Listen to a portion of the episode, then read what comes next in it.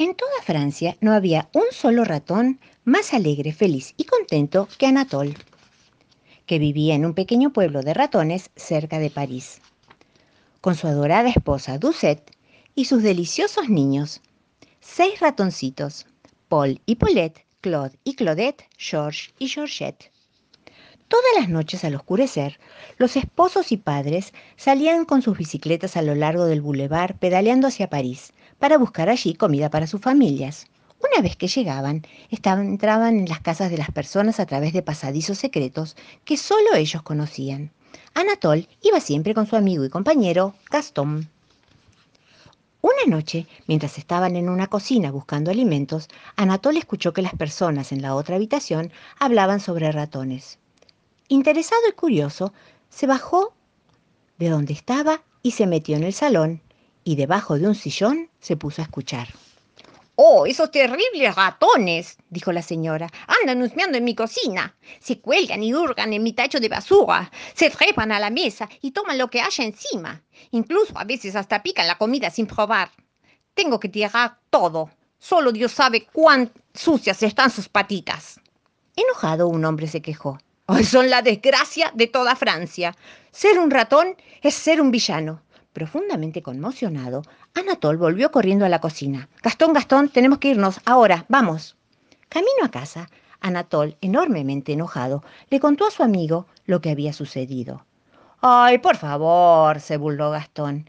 Eso no es nada. Las personas son personas, los ratones son ratones. Nuestros seres queridos necesitan comer y nuestro único lugar para conseguir comida es la cocina de la gente. Pero yo nunca pensé que ellos nos veían de esa forma lloró Anatol. Es horrible sentirse despreciado y no querido. ¿Dónde quedan mi honor, mi orgullo, mi amor propio? Resígnate, Anatol. Así es la vida, le dijo Gastón mientras se encogía de hombros con indiferencia. Doucet lo consoló diciendo, tienes toda la razón. Si tan solo pudiéramos darle nosotros algo a cambio a la gente, pero... Ay, es imposible. Entonces Anatol se puso a saltar y a bailar alrededor de la habitación. ¡Imposible! Puede ser que no, mi pequeña. Se sentó frente a la máquina de escribir y tipió varias frases. Luego las pinchó con un alfiler y las guardó en su maletín. Un papelito decía especialmente bueno, otro decía muy bueno, otro decía mm, no tan bueno y otro decía realmente malo. Pedaleándose a París esa noche, Anatole dijo, Gastón, ¿vos te sentirías insultado si hoy en adelante salgo solo? Tengo un plan y necesito que sea un trabajo muy secreto.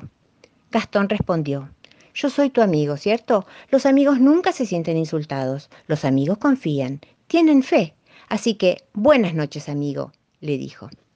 Al llegar a París, Anatole dejó atrás a los demás y se dirigió hacia la zona de las fábricas. Dejó su bicicleta frente a la fábrica de quesos Duval. Escurrió su pequeño cuerpito de ratón por debajo de la puerta, sin olvidar de llevarse el maletín. Adentro había un fuerte y delicioso olor a queso. Su sensible hocico podía detectar la gran variedad. Camembert, Port Salut, Bleu, Saint Michelin, Roquefort, Brie. Mmm. Bueno, pensó Anatol, ahora lo que tengo que hacer es permanecer así, oliendo y probando toda la noche. Hay trabajo que hacer. Corrió por largos y oscuros pasajes hasta encontrar lo que buscaba, el salón de degustación. Era un salón con poca luz, mesas largas de madera y sobre las mesas montañas y montañas de quesos diferentes, de distintos tamaños, con distintos sabores, que esperaban ser probados.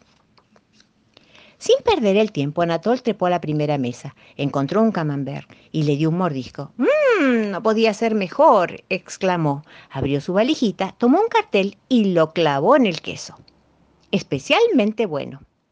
El siguiente le pareció demasiado fuerte, por lo que colocó un cartelito que decía no muy bueno y luego escribió algo en lápiz. Durante horas y horas Anatol probó, testió, evaluó los quesos que allí estaban, colocándole sus carteles correspondientes. Bueno, por fin su trabajo había terminado. ¡Voilà! Ahora la fábrica Duval va a aprender una o dos cositas. Los ratones son mundialmente conocidos por su excelencia al juzgar los quesos. Llevaré algunos orgullosamente a casa, ya que me los he ganado. A la mañana siguiente hubo un gran revuelo en la fábrica. Todos, incluso Monsieur Duval, querían saber quién había colocado los pequeños carteles en los quesos. Pronto veremos cuánto sabe de quesos este Anatol. Entonces probó el Roquefort y exclamó, mmm, touché. Anatol está en lo cierto. Este necesita más cáscara de naranja. Últimamente no nos ha estado yendo bien con el negocio. Sigamos los consejos de Anatol y veamos cómo nos va.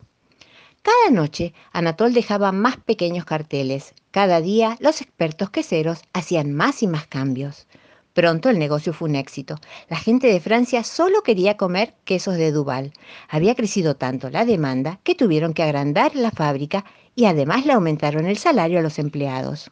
Sin embargo, no lograban descubrir quién hacía los cartelitos. ¿Por qué no aparece Anatol? preguntaba Monsieur Duval a su secretaria. Él merece nuestro reconocimiento y toda nuestra fortuna se la debemos a él. Entonces le escribió una nota diciendo que quería conocerlo, pero Anatol le respondió que prefería permanecer en el anonimato. Monsieur Duval citó a sus oficinas a todos los empleados que se llamaran Anatol, pero ninguno de ellos era quien dejaba los carteles. Así el secreto permaneció siendo un secreto. Una tarde, Monsieur Duval le dictó una muy, muy larga carta a su secretaria. Esa noche, Anatol la encontró y la leyó. Mi querido Anatol, esta carta es para agradecer por todo lo que has hecho. Nuestro éxito ha sido enteramente gracias a tu maravilloso trabajo. Me encantaría conocerte en persona, pero como tú prefieres permanecer en el anonimato, respetaré tus deseos. Seas quien seas, Está claro que amas enormemente el queso. Por favor, deleítate con todo el queso que desees cuando lo desees. Cada noche habrá un buen pan francés aquí para ti, chocolates y otras delicias. Anatol, te saludo. Desde ahora en adelante te consideraremos el primer vicepresidente encargado de testear el queso y recuerda que eres siempre bienvenido, con muchos deseos de tu felicidad, tu amigo Henri Duval. Cuando Doucet vio la carta, dijo, ahí está, ya basta de andar de casa en casa. Ahora tienes un trabajo, eres el ratón más inteligente del mundo. Paul y Paulette, Claude y Claudette, George y Georgette treparon a la silla de su papá y lo abrazaron. Estamos muy orgullosos. Nuestro papá es ahora un ratón de negocios. Al día siguiente, Anatole le pidió a Gastón que fuera su ayudante. El viejo ratón se sintió halagado y le dijo con mucha alegría, lo disfrutaré. Luego besó a su amigo en ambas mejillas y gritó, no estaba para nada contento, no haciendo nada con mi vida. Ahora sí que seremos importantes. Eres el ratón más importante de Francia, un ratón de acción, un ratón de honor, un magnífico ratón. Y así avanzó la vida. Trabajaron juntos y codo a codo en perfecta armonía. El secreto siguió siendo secreto. Si encuentras un ratón buscando sobras en tu casa, sabrás que no es Anatol, el ratón más feliz y contento de Francia. Una mañana, Pollito Amarillo picoteaba la hierba buscando ricas semillas. De pronto se encontró con Carabás, un escarabajo marrón y reluciente como un caramelo de café, que le dijo, Hola. Hola, contestó Pollito Amarillo, y se quedó mirando cómo el escarabajo trepaba por una planta de repollo y se sentaba sobre unas hojas. Allí sentado, miró a Pollito Amarillo de arriba abajo, desde el pico a las patitas, desde las patitas hasta el pico, y le preguntó, ¿A dónde vivís? En el gallinero. ¿Al aire libre? preguntó. No, el gallinero tiene un techo que nos protege del frío, del calor, del viento, y de la lluvia, pero además nos metemos debajo de las plumas de mi mamá para estar más calentitos. ¿Y vos? ¿También te metes debajo de las plumas de tu mamá? No, no, mi mamá no tiene plumas.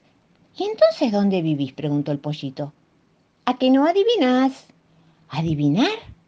¿Y cómo? Tapate los ojos, dijo Carabás, y yo me escondo en mi casita. Y vos me buscás. Pollito Amarillo se tapó los ojos con sus alitas y esperó a que Carabás le gritara. ¡Ya está! Entonces empezó a buscar y buscar mientras preguntaba, ¿Dónde estás, Carabás? ¿Adentro de esa flor? No, esa es la casa del grillo. Em, ¿Adentro del hueco de ese árbol? No, esa es la casa de las ardillas. Entonces, ¿adentro de esa cascarita redonda? No, esa es la casa del caracol. Ya sé, ahí hay un nido muy chiquito arriba del árbol. ¿Esa es tu casita? preguntó Pollito Amarillo. No, esa es la casa del gorrión. ¿Cómo haría yo para llegar tan alto? Busca, busca, pero no tan arriba. Ay, no quiero, ya me cansé, dijo Pollito un poco enojado. ¿Querés que te ayude? lo animó Carabás. Bueno, si me ayudas te sigo buscando. A ver. Mmm, primero, ¿en el charquito? Frío, frío, dijo Carabás. Bueno, entonces, ¿detrás de esa piedra marrón? Tibio, tibio, respondió Carabás. Em, ¿Debajo del montón de hojas secas?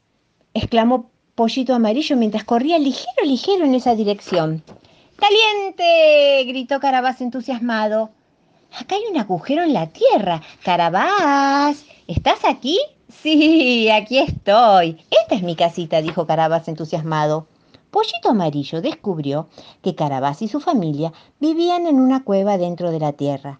Ahí el frío, el calor, el viento y la lluvia tampoco entraban porque tenían un portón de hojitas y la tierra seca y blanda era tan calentita como las plumas de la mamá de Pollito Amarillo. Es un hermoso día de otoño. Pero el ratoncito Totosh camina aburrido por la calle, cuando de pronto se encuentra con su amiga Josefina, la topo. ¡Hola, Josefina! ¿A dónde vas? Voy a mi casa. Me acabo de comprar un abrigo nuevo. ¡Ay, qué lindo que te queda, José! Aunque a mí me parece más un vestido que un abrigo. Ay, no seas tonto, Totosh, dijo su amiga divertida. Este es un vestido. El abrigo lo tengo en la bolsa. Vení a casa que te lo muestro. Ya en la casa, Josefina se puso el abrigo y desfiló para su amigo. ¡Ay, es un verdadero abrigo de princesa! dijo Totosh. Sí, me encanta, dijo ella, pero no tengo un perchero adecuado para colgarlo. Yo podría ser tu perchero, dijo el ratoncito entusiasmado. Vos, eh, yo había pensado en un perchero de madera, no en un ratón. Totosh bajó la cabeza y preguntó, ¿Tenés algo contra los ratones? ¡Ay, no! Por favor, dijo Josefina avergonzada. No te lo tomes así. Dale, probemos. Ponete ahí. Y le entregó el abrigo. Ay, sos muy dulce, dijo el ratoncito. Sí, ya lo sé, respondió ella. Totosh se paró muy derechito en un rincón de la habitación, con el abrigo colgando sobre su cabeza, y preguntó alegremente, Lo estoy haciendo bien, ¿no? Es muy importante tener un perchero, porque si uno deja la ropa en cualquier parte y de cualquier manera, corre el peligro de tropezarse con ella y cataplum, volcar la sopa, o caerse, o perder lo que tiene en los bolsillos. Es muy agradable y abrigadito este abrigo, Realmente me gusta. Mi abuela tenía uno muy parecido, pero se lo llenaron de agujeros unas traviesas polillas. Ay, me pica la nariz, perdón, me muevo un poquito. Josefina seguía haciendo algo en su escritorio. Entonces Totosh le preguntó, ¿Qué estás haciendo, José? ¿Estás escribiendo una carta? ¿Para quién es la carta?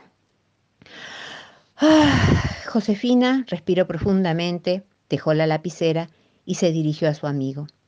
Creo que esto no va a funcionar. Me da mucha pena decírtelo, pero sos demasiado parlanchín para ser un perchero. Mejor anda a jugar a la plaza y yo colgaré por ahora el abrigo en el respaldo de mi silla. Muchas gracias igual. Totosh no salía de su asombro. ¡Qué mal carácter que tiene Josefina! se decía. Realmente me gustaba mucho ser su perchero y lo estaba disfrutando. Caminó hasta la plaza y se sentó en una banca, justo al lado de Lázaro. ¿Por qué esa cara triste, amigo? preguntó el pájaro. Estoy aburrido, balbuceó Totosh. Estuve haciendo de perchero en casa de mi amiga Josefina, pero me echó porque dice que hablo mucho. ¿Ah, sí? ¿De perchero? Mm, qué interesante, dijo Lázaro. Totosh lo miró y exclamó contento. Vos tenés un abrigo, Lázaro. Si querés podría ser tu perchero. ¿Querés que probemos? Por supuesto, contestó el pájaro divertido. Un perchero simpático es exactamente lo que necesito. Vayamos a mi casa.